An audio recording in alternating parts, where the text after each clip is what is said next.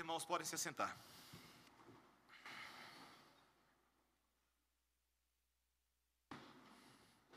Amém, Igreja do Senhor. Hoje nós ainda não terminamos o livro de Coríntios, de 1 Coríntios, mas terminamos um, um capítulo importante nesta epístola. 1 Coríntios, capítulo 15, versículos 50 a 58. Tivemos pelo menos quatro sermões dentro desse capítulo, tamanha a grandeza e a profundidade da doutrina aqui revelada a nós. E nessa noite, o Senhor nos traz a cereja do bolo, o ponto climático. E eu diria que talvez não só o ponto climático do, do capítulo 15, mas a esperança central do livro de Coríntios, a esperança central do Novo Testamento, a esperança central de toda a palavra de Deus nestes versículos que agora passamos a ler. Assim diz a infalível, inspirada e inerrante palavra do Senhor. Isto afirmo, irmãos, que a carne e o sangue não podem herdar o reino de Deus, nem a corrupção herdar a incorrupção. Eis que vos digo um mistério: nem todos dormiremos, mas transformados seremos todos, num momento, num abrir e fechar de olhos, ao ressoar da última trombeta a trombeta soará, os mortos ressuscitarão incorruptíveis e nós seremos transformados. Porque é necessário que este corpo corruptível se revista da incorruptibilidade e que o corpo mortal se revista da imortalidade. E quando este corpo corruptível se revestir da incorruptibilidade e o que é mortal se revestir de imortalidade, então se cumprirá a palavra que está escrita: tragada foi a morte pela vitória. Onde está, ó morte, a tua vitória? Onde está, ó morte, o teu aguilhão? O aguilhão da morte é o pecado, e a força do pecado é a lei. Graças a Deus que nos dá a vitória por intermédio de nosso Senhor Jesus Cristo. Portanto, meus amados irmãos, sede firmes, inabaláveis e sempre abundantes na obra do Senhor, sabendo que no Senhor o vosso trabalho não é vão. Vamos orar. Senhor, nós te louvamos pela tua palavra. Te louvamos por tão grandiosa doutrina e pela, pelo privilégio que nós temos de estudá-la nesta noite. À medida que ouvimos a tua voz, que o teu espírito fale aos nossos corações e vá transformando o nosso coração de pedra em coração de carne, pronto para obedecer e ter esperança em nome de Jesus. Amém. Meus irmãos, eu não quero parecer mórbido nessa noite, mas muito mais cedo do que você pode prever, você será o convidado silencioso do seu próprio funeral. Entendeu o que eu disse? Talvez você não veio para a igreja para ouvir um sermão desses hoje, né? Mas é verdade. E no seu funeral, eu não sei como vai ser, não sei se eu vou fazer o seu funeral. Pode ser que eu faça. Mas sem dúvida, ali haverão parentes, amigos, para lamentar por você, por qualquer motivo que seja. Gente que não te vê há anos, e ali provavelmente o pastor, no seu funeral, ele vai entregar uma mensagem aos ouvintes em sua memória, você será levado ao cemitério, você vai receber uma despedida final e, enfim, você será enterrado. Sabe aquela aposentadoria pela qual você passou a vida inteira trabalhando? Pois é, enterrada com você. Sabe aquele carro novo que você ficou tão preocupado em não arranhar na sua garagem apertadinha? Pois é, seu novo dono acabou de destruir o carro. Os recém-casados que compraram a sua casa, já redecoraram a sala que você finalmente decorou ao seu próprio gosto, depois de convencer a sua esposa que você precisava colocar o videogame na sala. Seus pertences pessoais, quando você já viu, já foram distribuídos. Alguns até descartaram. O cachorro pegou aquele casaco velho e transformou em cama. As outras roupas suas que ninguém podia usar, ou que ninguém queria usar, já foram encaixotadas, já foram passadas para algum centro de caridade, seus tesouros pessoais, aquelas coisas que eram valiosas somente para você, aquela florzinha cuidadosamente preservada e colocada na página da Bíblia, aquela mecha de cabelo, aquela foto rasgada, o cartão manchado, tudo queimado como lixo. E sabe, meus irmãos, por que, eu estou falando de tudo isso? Porque eu e você já participamos de alguns funerais na nossa vida, mas por algum motivo você nunca espera ser aquela pessoa que está deitada no caixão. Você pensa, talvez algum dia, mas não este em particular, talvez amanhã, mas não hoje. E você se lembra de ter dito, provavelmente toda vez que achava que o seu tempo estava próximo: Senhor, por favor, não dessa vez. Não dessa vez. Mas é, esse momento vai chegar, meus irmãos. Eu não quero ser muito muito poético aqui, não. Eu quero só falar a verdade. Esse momento vai chegar para cada um de nós e a grande pergunta que nós precisamos fazer é: e agora? É só isso? E Paulo já fez essa pergunta em 1 Coríntios, quando ele disse: Olha, se os mortos não ressuscitam, então comamos e bebamos, porque amanhã morreremos. Esse é o fato. Mas, meus irmãos, a alegria e responsabilidade que nós temos como igreja é o fato de que ignorância não é uma opção para a gente. O Senhor não nos deixa no escuro, Ele não nos deixa vagar por esse mundo achando que as coisas são o que são, que é tudo resultado de uma evolução aleatória, de que não existe propósito por trás das coisas e nem existe um amanhã depois da morte. Meus irmãos, existe um amanhã depois da morte. Esse amanhã depois da morte, com todas as suas implicações, deve ser considerado, como Paulo vem fazendo desde o princípio do capítulo 15. E eu e você devemos ter o conhecimento dessas coisas. Não apenas porque elas são curiosidades do futuro, mas porque nesse momento, à medida que nós conhecemos o que vai acontecer daqui a pouco, nosso coração pode ser transformado.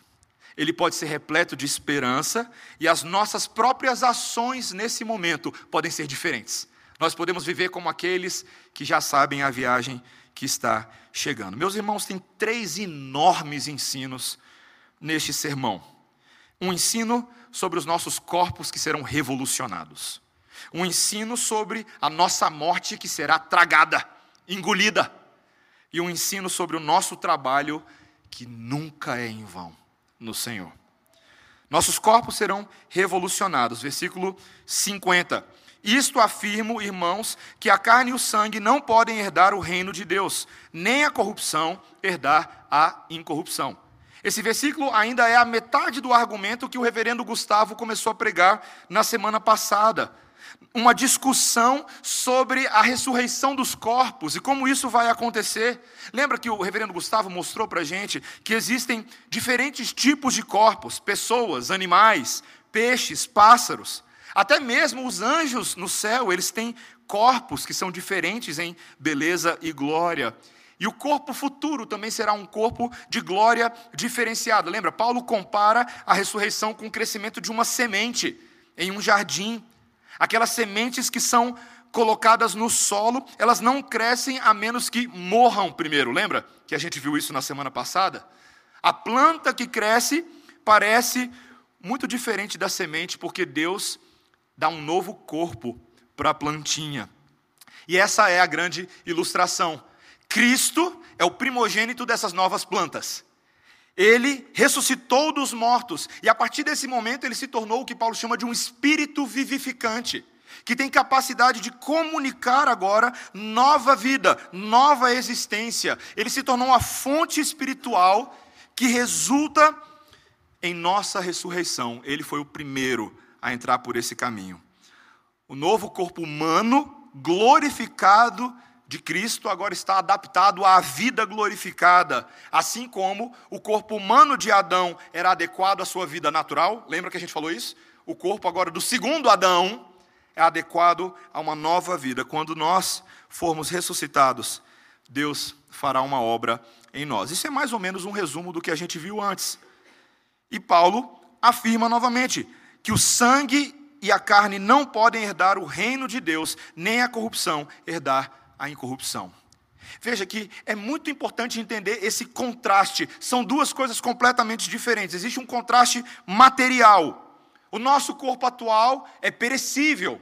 Ele é propenso à decadência, mas no reino de Deus não tem nada que perece nem que cai.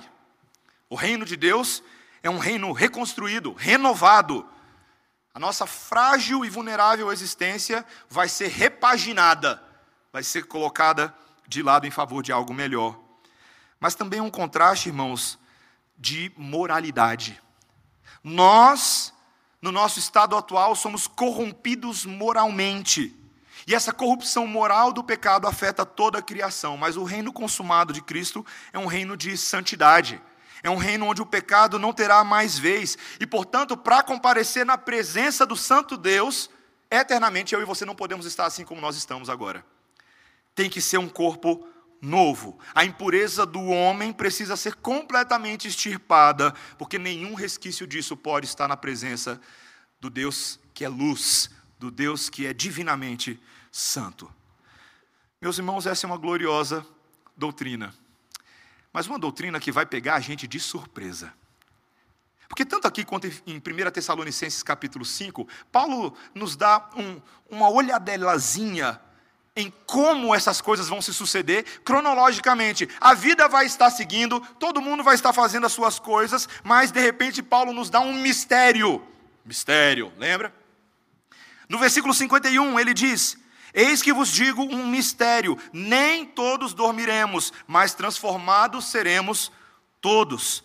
Num momento, num abrir e fechar de olhos, ao ressoar da última trombeta, a trombeta soará, os mortos ressuscitarão incorruptíveis e nós seremos transformados. É como se em dois versículos o livro de Apocalipse, pum, apareceu do meio de 1 Coríntios. A gloriosa doutrina, meus irmãos, daquilo que Paulo diz que é um mistério: nem todos os crentes morrerão. Alguns passarão dessa para a próxima, ainda vivos, e observarão a ocasião daquilo que é escrito aqui como glorioso retorno do nosso Senhor Jesus Cristo. Ele que vai voltar em glória. E esses que estão vivos, naquele momento, serão transformados imediatamente. Paulo captura isso muito bem, meus irmãos, quando ele, ele fala dessa mesma doutrina, um pouco mais detalhada, lá em 1 Tessalonicenses 4, no versículo 13, ele fala: Meus irmãos, eu quero que vocês saibam a verdade. E por que, que Paulo estava falando assim? Porque aqueles irmãos de Tessalonicenses estavam tristes, precisavam de consolação, estavam sem esperança para o amanhã. E Paulo diz para eles: Eu não quero que vocês fiquem tristes como aqueles que não têm esperança. E aí ele diz: Haverá um grito de comando e a voz do arcanjo e o som da trombeta de Deus, e então o próprio Senhor descerá do céu, e aqueles que morreram crendo em Cristo ressuscitarão primeiro. E então nós, os que tiver, estivermos vivos, seremos levados nas nuvens, junto com eles, para nos encontrarmos com o Senhor no ar, e assim ficaremos para sempre com o Senhor. Alguns descrevem isso aqui com aquela palavrinha que você conhece chamado arrebatamento. Você já ouviu isso antes? Povo arrebatado. Cena de filme, né? Essa igreja vai se encontrar com o Senhor nos ares e permaneceremos assim. Como assim? Nos ares? Não. Esse Deus que vem ao encontro da igreja e a igreja que sobe depois, ambos descem para repovoar e recriar todo este mundo, toda essa terra. E quando Paulo traz essa doutrina, ele não traz só para a curiosidade acadêmica dos seus ouvintes, ele vira lá no versículo 18 de 1 Tessalonicenses 4 e fala: Portanto, animem-se uns aos outros com essas palavras. Vai ter uma trombeta revolucionária. E os judeus sabiam de trombeta. As trombetas no Antigo Testamento, você pode ver lá depois em Números capítulo 10, elas tinham um significado de sempre anunciar uma festividade que estava para acontecer. Páscoa, trombeta. Eram momentos gloriosos, marcantes na vida da igreja. E meus irmãos, nada vai ser tão marcante e glorioso quanto esse evento. Todas as festividades judaicas e pós-judaicas empalidecem diante deste evento. Meus irmãos, nesse momento, os corpos serão transformados. E aí já começa, eu sou professor de seminário, já começa uma série de dúvidas. Pastor, que negócio é esse de corpo transformado? Será uma reconstrução do corpo antigo, principalmente para aqueles que morreram? Meus irmãos, sabia que tem muita gente que não entende bem essa doutrina? Tem muita gente que acha que é o seguinte: olha, uma pessoa morreu nesse mundo, já está lá, 100 anos morta, mil anos morta. De repente Jesus volta, ela vai ela retomar aquela lataria velha. Jesus vai reconstruir os caquinhos, como se fosse um quebra-cabeça, tentando botar ao redor. Mas você sabia que muitas pessoas, por pensarem dessa forma, não conseguem acreditar nessa doutrina, especialmente pessoas que já passaram por experiências complicadas. Como uma vez eu ouvi uma história de uma mulher uh, americana, mas estava na Inglaterra, num passeio de barco, e ela teve um acidente e ela perdeu a sua perna no acidente.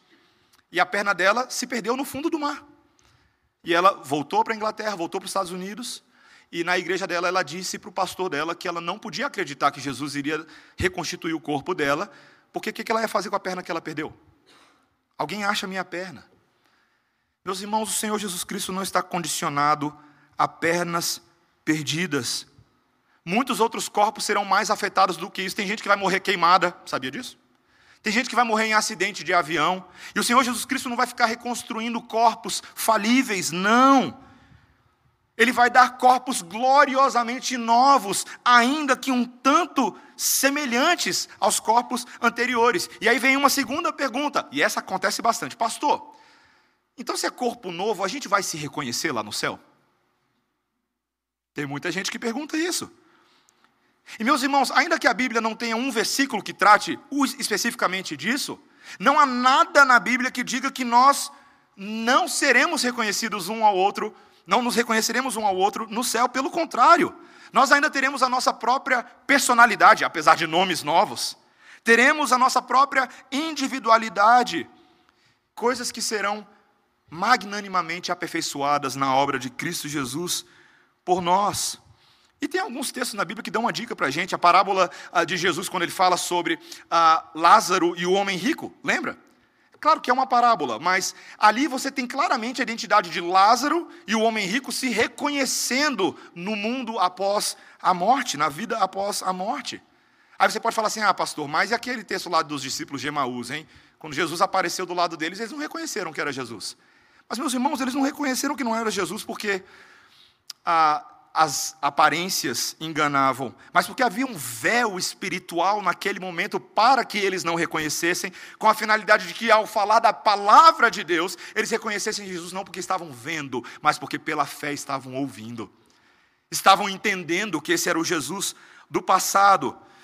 E também, né, meus irmãos, ninguém estava pronto para um morto há três dias atrás aparecer para uma caminhadinha com você ali no Emaús, né? Meus irmãos, terceira pergunta: Pastor, teremos superpoderes?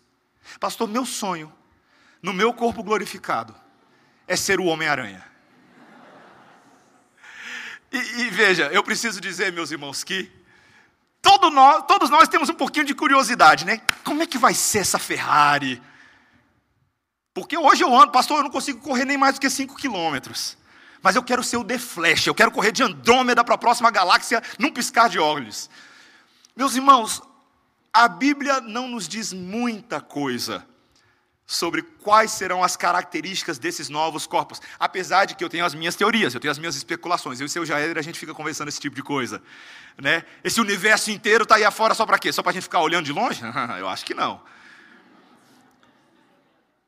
Mas ao mesmo tempo, meus irmãos, sem a gente querer ir além da palavra de Deus, uma coisa a gente pode saber: os nossos corpos serão melhores do que os anteriores, porque eles não serão fracos, eles nunca mais adoecerão ou morrerão. Será sem enfermidades. Se fosse só isso, já estava bom demais. Já estava bom demais. Meus irmãos, considere as implicações disso para nós hoje. Muitas pessoas nesse mundo têm limitações indizíveis com relação aos seus corpos. Pessoas que têm toda sorte de deficiência física, mental, emocional. Mas a própria natureza inclusiva do Evangelho, desde já antecipa uma esperança de um mundo novo, imaculado e funcional para essas pessoas. Pensa nisso. Alguém pode ser cego hoje em dia, mas essa pessoa que é cega hoje pode desde já ver o Evangelho pelos olhos da fé ela pode enxergar um viver regenerado, ela pode enxergar a Cristo mesmo sem caminhar com Ele, como Tomé queria fazer. Os olhos físicos não são necessários à salvação, meus irmãos. Bem-aventurados aqueles que não vendo, creram no Senhor Jesus. Foi isso que ele falou para Tomé. Alguns hoje podem ser surdos, mas eles podem ouvir as boas novas com os ouvidos da fé, exercitados por outros meios, alcançados de outras formas. Alguns hoje podem ser coxos, mas eles podem andar agora mesmo com Jesus. Sabia disso?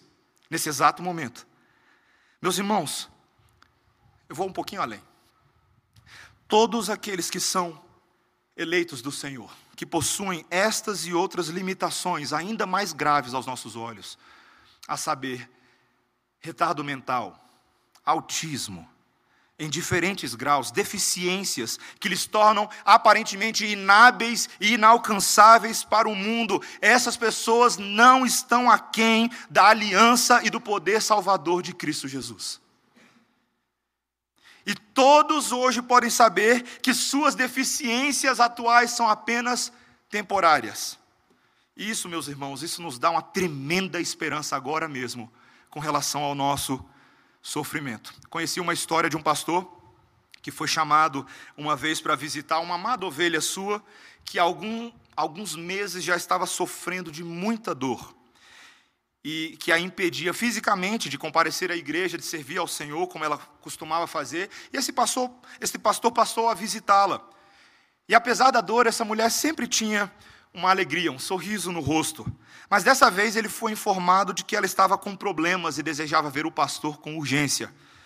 E ele ficou muito preocupado. No carro ele foi se perguntando o que era esse problema, o que, que o diabo estava fazendo para desencorajar ela. E assim que ele chegou rapidamente ao leito dela, ela disse: Pastor, eu não consigo mais orar. E ele disse: É mesmo, minha irmã, por quê? E ela diz: Porque assim que eu começo a orar, minhas orações são todas transformadas em aleluias.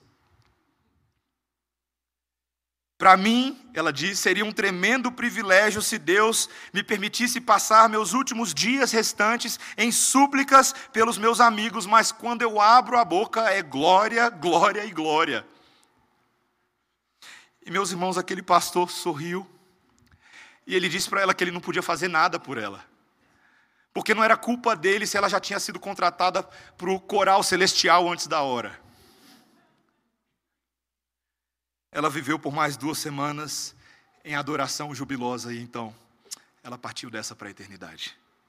Meus irmãos, até aqueles que estão em profunda dor e deficiência devem ser acolhidos e tratados, nós não podemos desprezar esses limitados na proclamação do Evangelho, porque o céu também é para eles. E me permita dizer uma coisa, igreja: se nós não estamos hoje agindo em favor de cegos, coxos, surdos e toda sorte de limitação, nós estamos falhando no nosso chamado.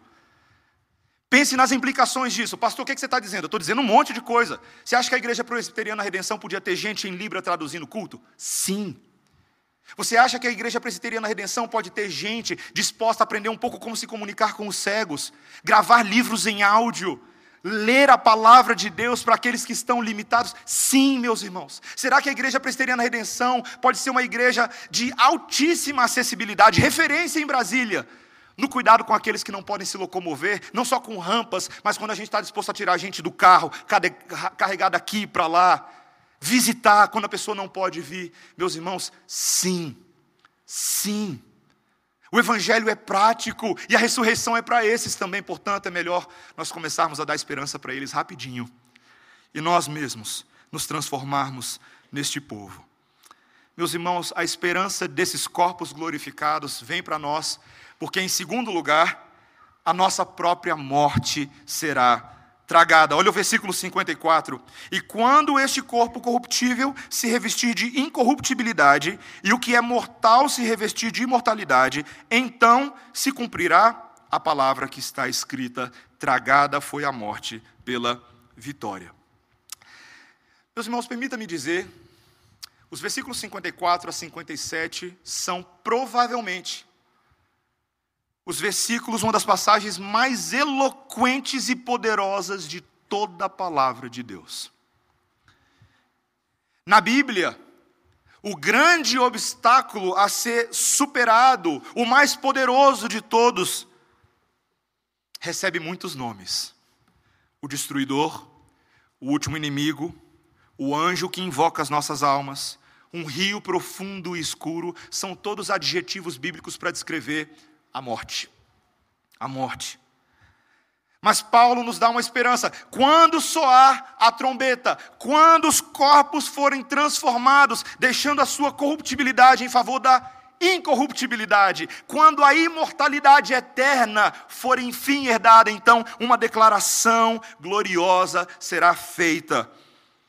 uma profecia será cumprida que foi emitida pela boca de Isaías, quando ele disse: Tragada foi a morte pela vitória.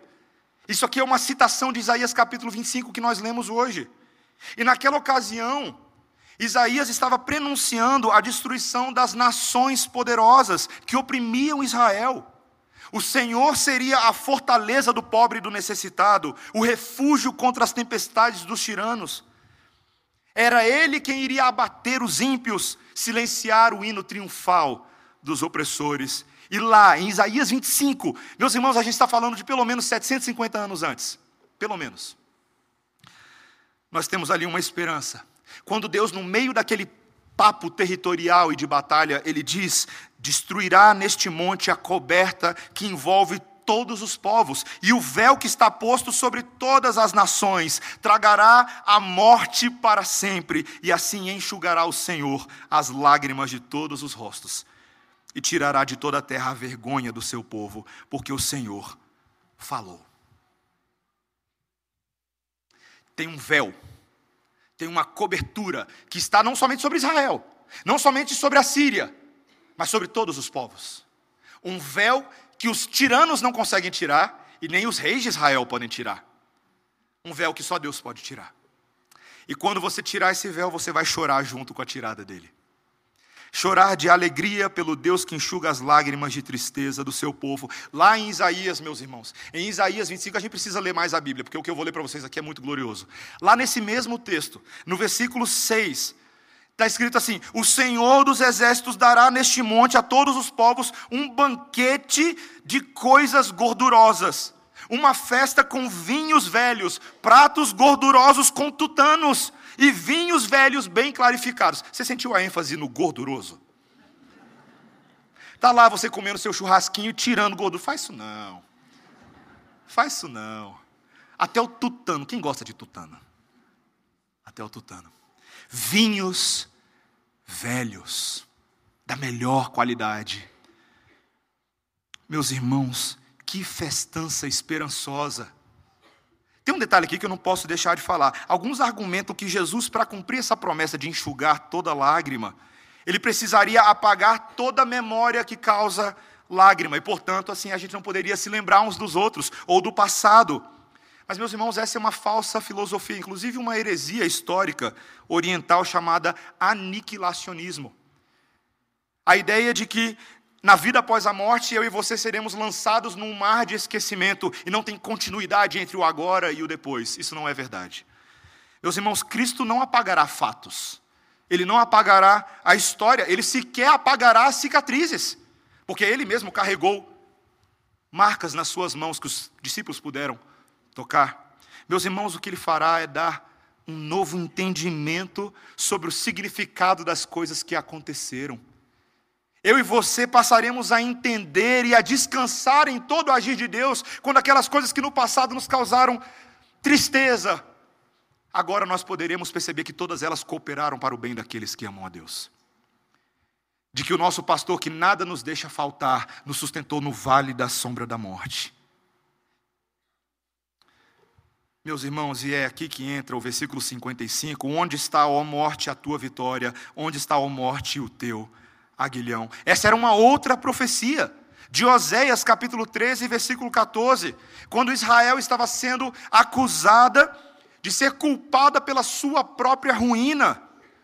Porque esse povo de Israel, que pertencia ao Deus da aliança, passou a adorar outras alianças, os ídolos. Sacrificaram a Baal, e agora não havia rei ou juiz humano que pudesse salvá-los, somente Deus seria o socorro deles.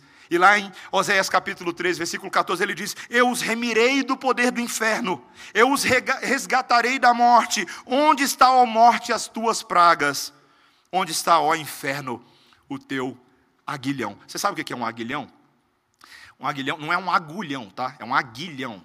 Um aguilhão é realmente alguma coisa pontuda com o objetivo, é muito usado quando você tem um bastão e põe um aguilhão na ponta para picar os bois. Ou uma coisa que possa perfurar, mas é aquilo que tem o poder de destruir na Bíblia. Aquilo que destrói. Meus irmãos, O aguilhão da morte foi colocado por terra por causa do versículo 57. Graças a Deus que nos dá a vitória por intermédio de nosso Senhor Jesus Cristo. Hoje eu vou falar sobre vitória nesse púlpito. É verdade, meus irmãos. Vitória é uma palavra bíblica e precisa ser qualificada biblicamente. A vitória do Senhor Jesus Cristo não pode ser comparada a meras vitórias temporais e materiais. É a vitória das vitórias, é o pódio dos pódios, é a medalha das medalhas. Meus irmãos, nessa briga que o Senhor Jesus Cristo se envolveu pela nossa salvação, ele saiu da arena vitorioso, com os braços erguidos, e ele nos deu esse prêmio. E ele precisou, meus irmãos, o adversário do Senhor Jesus Cristo não era brincadeira.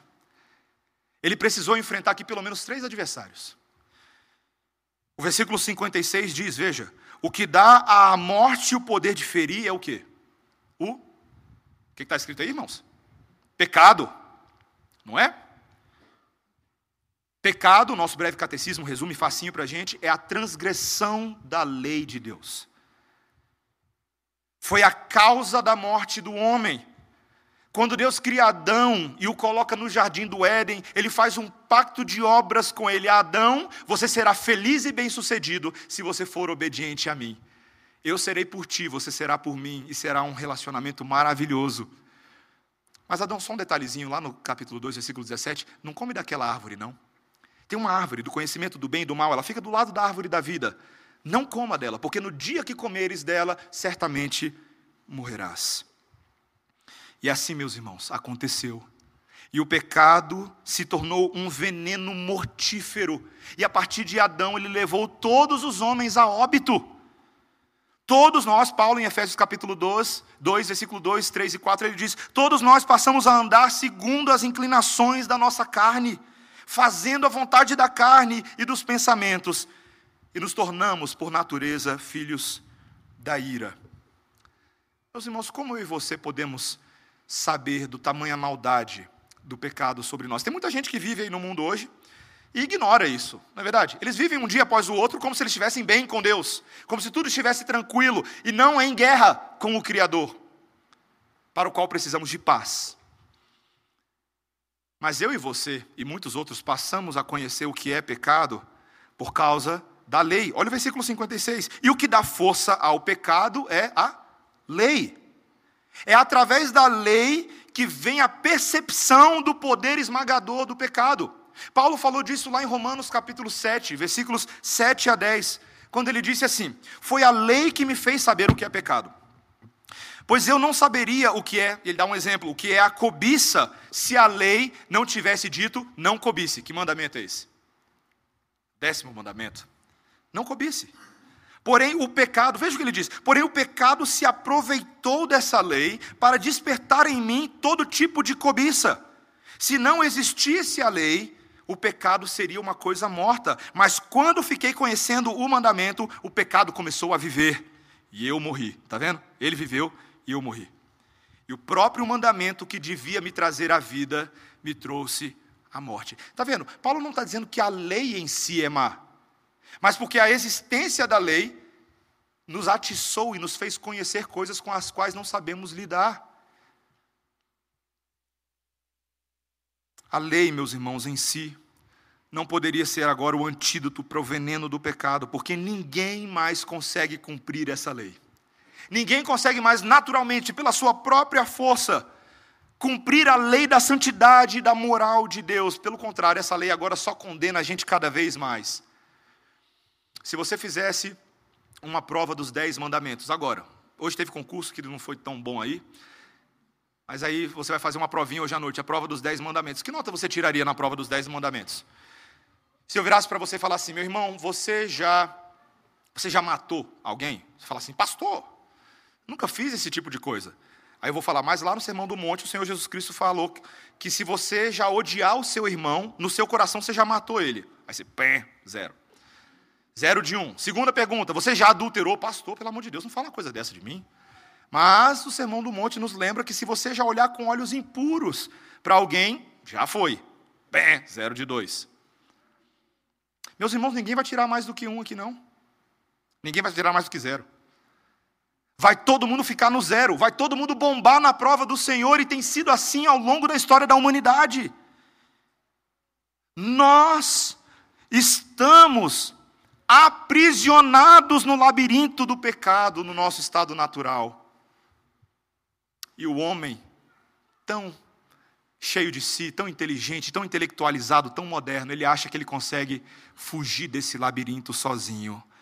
Quanto mais ele tenta, mais ele se perde. Meus irmãos, Cristo entrou no labirinto. Cristo solucionou o problema, ele sabia onde estavam as armadilhas, ele sabia onde estavam os monstros, e ele cancelou o escrito da dívida que era contra nós, porque ele obedeceu às regras desse labirinto, ele viveu sob a lei dos homens, e ele fez isso de forma perfeita, em tudo que ele fez, de tal maneira que não somente ele obedeceu à lei, mas ele também cumpriu a penalidade que a lei exigia. O salário do pecado é a morte.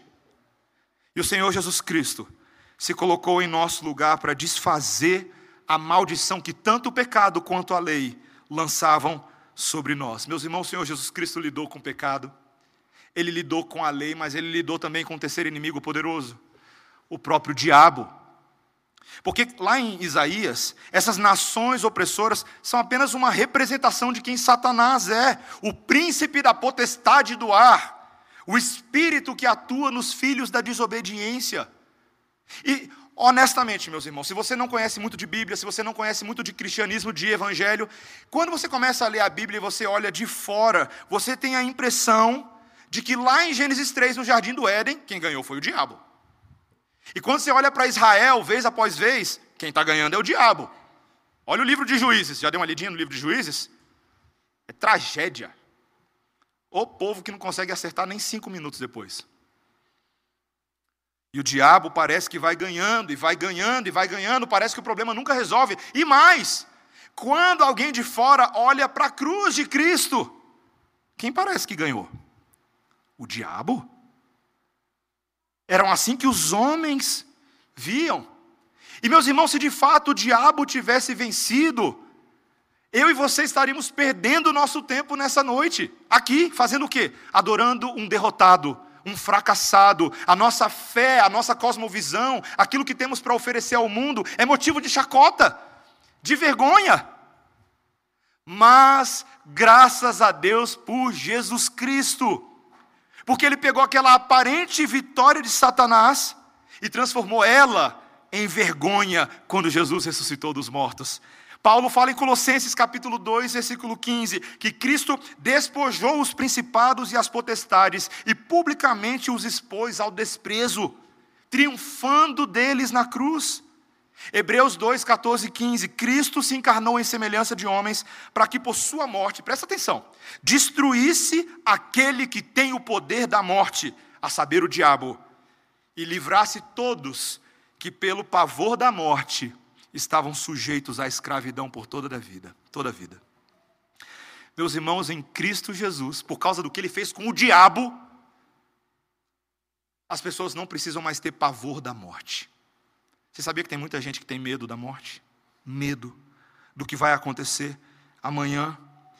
E é esse medo da morte que causa ansiedade, que causa depressão, esse medo invisível que vai se infiltrando na nossa cabeça, porque a gente não consegue ver propósito em nada nesse mundo. Meus irmãos, não se enganem, a morte não é só a morte do nosso corpo, é a morte do sentido que os nihilistas tentaram propor como o centro da humanidade.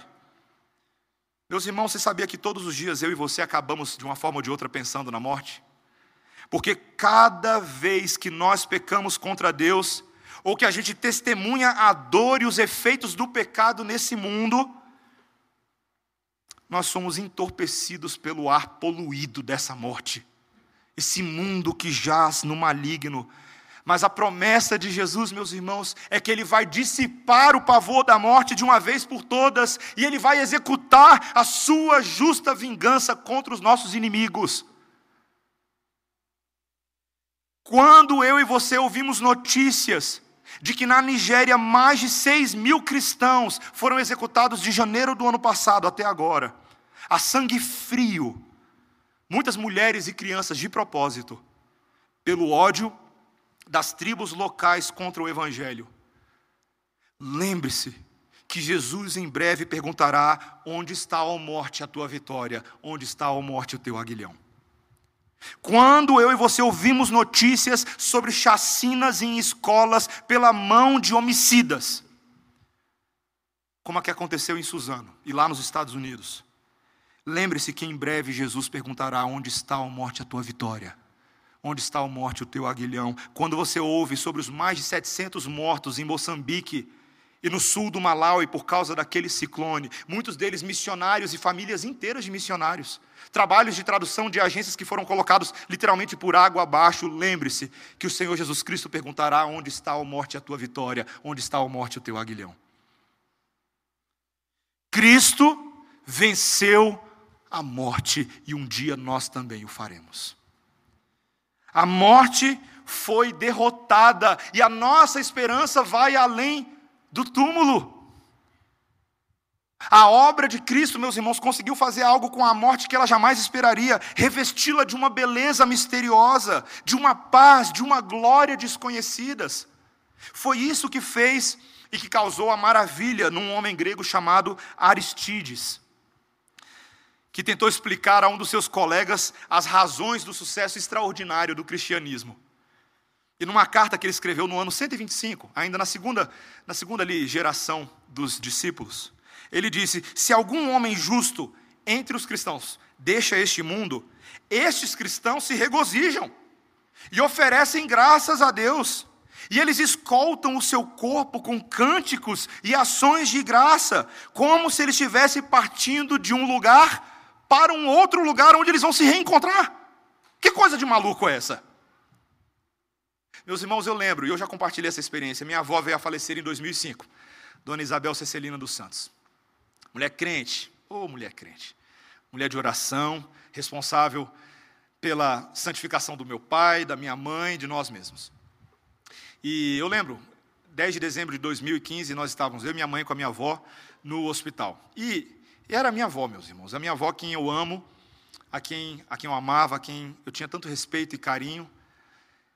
E eu achava que naquela manhã, quando a minha mãe me ligou às nove horas e falou: corre aqui para o hospital, eu achava que eu, que eu ia ser tomado por uma profunda tristeza naquele momento que eu estava fazendo de tudo para evitar. Eu não queria, minha mãe sabe, eu não queria ir no hospital, eu fui poucas vezes. Mas naquela manhã não tinha como, eu tinha que ir lá, porque era o momento. Mas, meus irmãos, em vez de ser tomado de tristeza, eu fui tomada de uma sobrenatural paz de Deus. Quando chegamos perto da minha avó, e minha avó já não falava mais, já não respirava direito, mas ela, eu peguei a mão dela e eu estava olhando bem firme nos olhos dela. Meus irmãos, eu não quero, eu não quero soar ah, sensorialista aqui ou hiperespiritualista. Mas foi uma experiência tremenda naquele momento. Porque era quase como se a minha percepção estivesse ativada. Minha voz está saindo daqui e indo para a presença de Deus. E eu chorava, não de tristeza, mas de alegria e assombro com meu Deus. E a, e a enfermeira entrou no quarto e minha avó faleceu ali naquele momento. E ela botou a mão no meu ombro e eu chorava. E ela falou: Eu sei, e a minha vontade era olhar para ela e falar: Você não sabe de nada, ordinária. Porque ela achava que eu estava triste, ela achava que eu estava triste, meus irmãos, eu estava qualquer coisa menos triste naquele momento. Eu estava pensando: Eu vou encontrar minha avó daqui a pouco. Daqui a pouco. Não sei quanto tempo vai levar, mas é daqui a pouco. E minha avó tinha deixado uma lista de cânticos que eu, minha mãe e meu irmão deveríamos cantar no funeral dela. Ela tinha deixado os hinos prontos, meus irmãos, era só hino de guerra, só hino de vitória ela não queria ninguém triste. Parece que isso é moda de cristão, né? Não quero ninguém triste no meu funeral. A gente já tá, eu tô indo para a glória com o Senhor Jesus Cristo, vai ficar triste porque, meus irmãos, nós ficamos tristes sim, nós ficamos saudosos, mas a nossa saudade empalidece diante da glória do reencontro. Empalidece.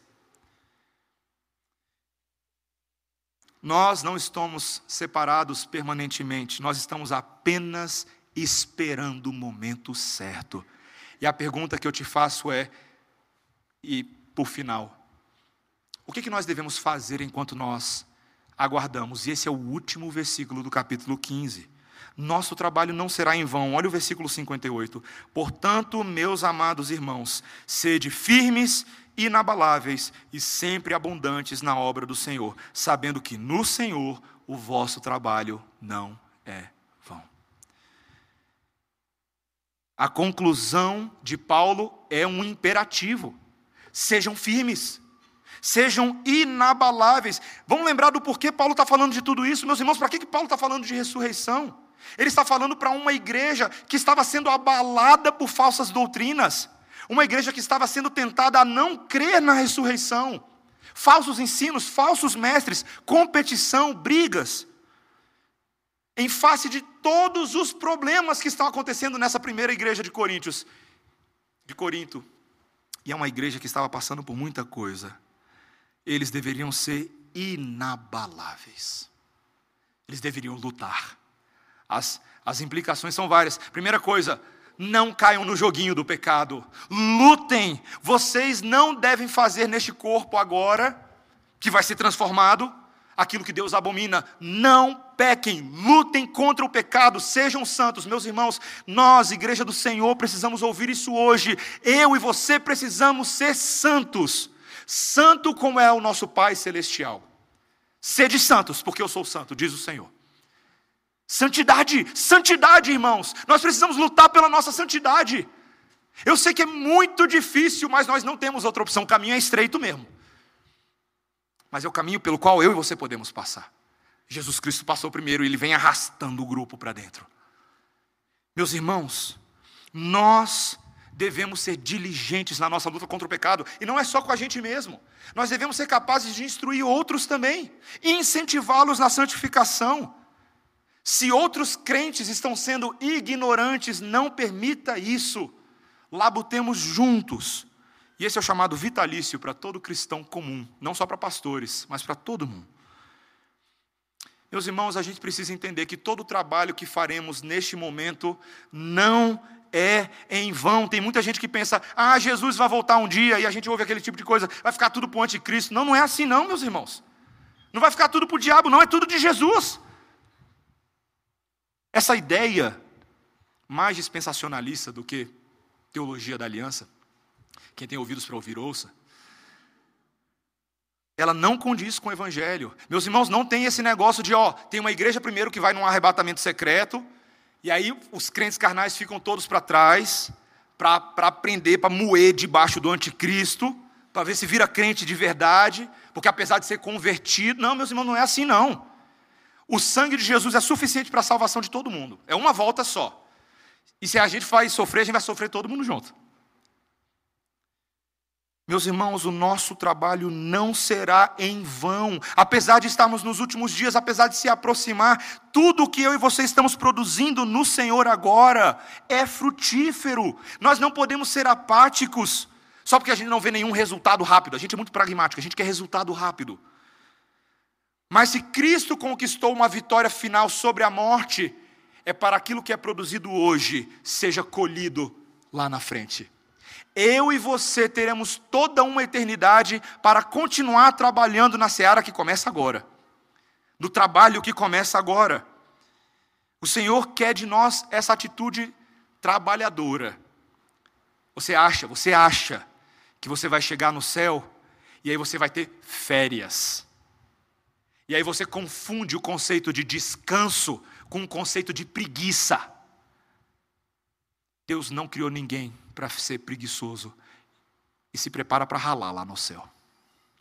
Você vai trabalhar, você vai construir, você vai continuar produzindo cultura. Agora não tem mais pecado para atrapalhar, não tem problema, não tem tio chato, não tem mais nada disso. Agora você vai produzir, e tudo que você vai produzir não vai ter os cardos e abrolhos da terra amaldiçoada, não vai ter suor, não. Vai produzir muito, você vai prosperar. Meus irmãos, lá no céu vai ser a verdadeira teologia da prosperidade. É lá, não é aqui, não, é lá. Começa aqui esse cuidado de Deus sem distorção, mas é lá que a gente vai ver, meus amigos, meus amigos, a multiplicação de todos os bens e recursos. Não é tão bom saber que vai ter recompensa? Não é só trabalho.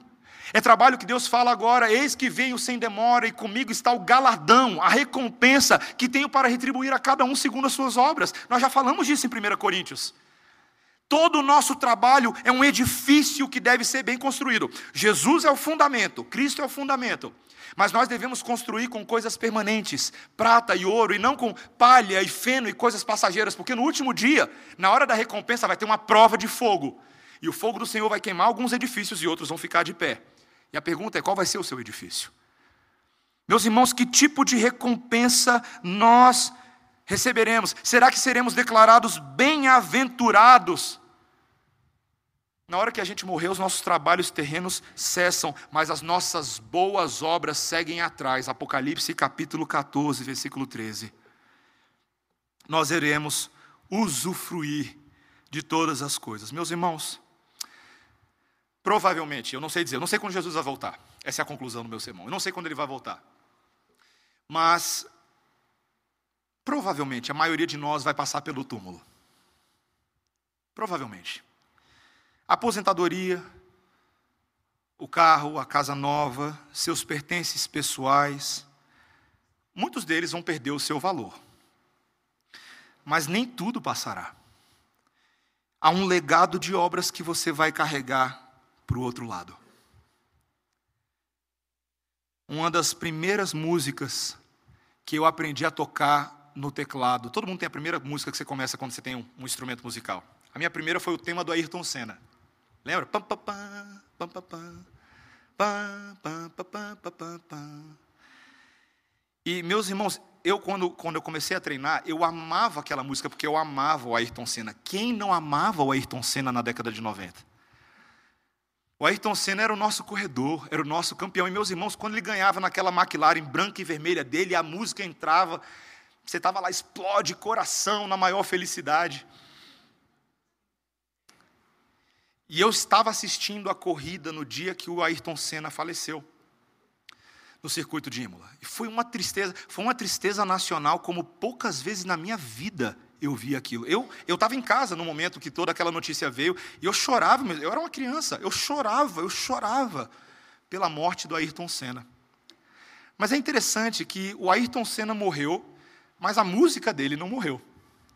A música do Ayrton Senna continua sendo a música da esperança do brasileiro. Especialmente numa época que o país precisava tanto de heróis nacionais. Aquela música virou um brasão da nossa nação. A gente botava em jogo de futebol, botava em todas as coisas. Pam, pam, pam, pam, pam, pam. E nós nos emocionávamos todas as vezes. Porque de alguma forma, o legado do Ayrton Senna passou da morte dele. E se você quiser, você pode até visitar hoje o Instituto Ayrton Senna, Educação Integral para o Futuro. Meus irmãos, nós estamos carregando um legado de vitória e obras para a eternidade, perpetuado desde já para abençoar muitos mas algo que só pode ser possibilitado pelo vitorioso vencedor, o verdadeiro corredor, o Senhor Jesus Cristo. Quando eu e você testemunharmos, e nós testemunharemos, o momento do juízo, em que Satanás, finalmente e de uma vez por todas, aprisionado junto com seus asseclas, será lançado no lago de fogo e enxofre, que é a segunda morte. Naquele momento, meus irmãos, vai ter um grito entalado na nossa garganta. Nós vamos falar, e agora? Cadê a tua vitória, morte? Fala, fala mais. Hum, cadê? Tem nada para falar, não? E meus irmãos, nós faremos uma dancinha da vitória. Ah, eu tenho certeza disso. Mas não vai ser, meus irmãos, ao som da música do Ayrton Senna do Brasil. Vai ser ao som do novo cântico do Cordeiro. Essa é a nossa vitória. Você já consegue ouvir a música chegando? Vamos orar. Senhor Deus,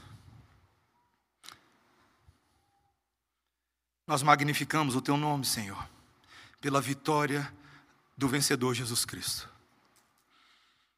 Senhor, os nossos pecados neste momento parecem tão grandes e tão pesados de nós carregarmos.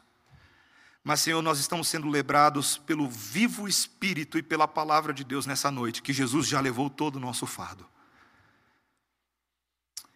Que para que pudéssemos ter um legado de vitória e obras, ele teve que carregar o peso da culpa e da maldição que era sobre nós. Ele foi traspassado pelas nossas iniquidades. Mas, Senhor, ele também venceu. Ele ressuscitou, ele subiu aos céus ele voltará e ele estabelecerá céus novos e terra nova, para que nós vivamos com ele para sempre, moradas celestiais que não podem ser nem agora mensuradas. Senhor, nós te louvamos, porque há uma viva esperança na palavra de Deus para nós. Nós queremos nessa noite, Senhor, cantar com os nossos corações o cântico da vitória do Senhor Jesus, que é a nossa vitória também, é a nossa esperança.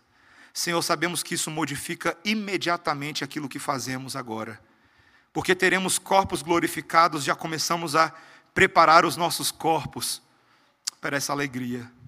Porque a morte foi tragada e engolida pelo Senhor Jesus, nós passamos a proclamar vida a todas as pessoas. Senhor, abençoa a tua igreja para não se intimidar diante da morte já vencida mas para ser corajosa e intrépida na anunciação da vitória de Cristo Jesus. É o que nós pedimos em nome de Jesus. Amém. Vamos ficar de pé, irmãos, vamos cantar.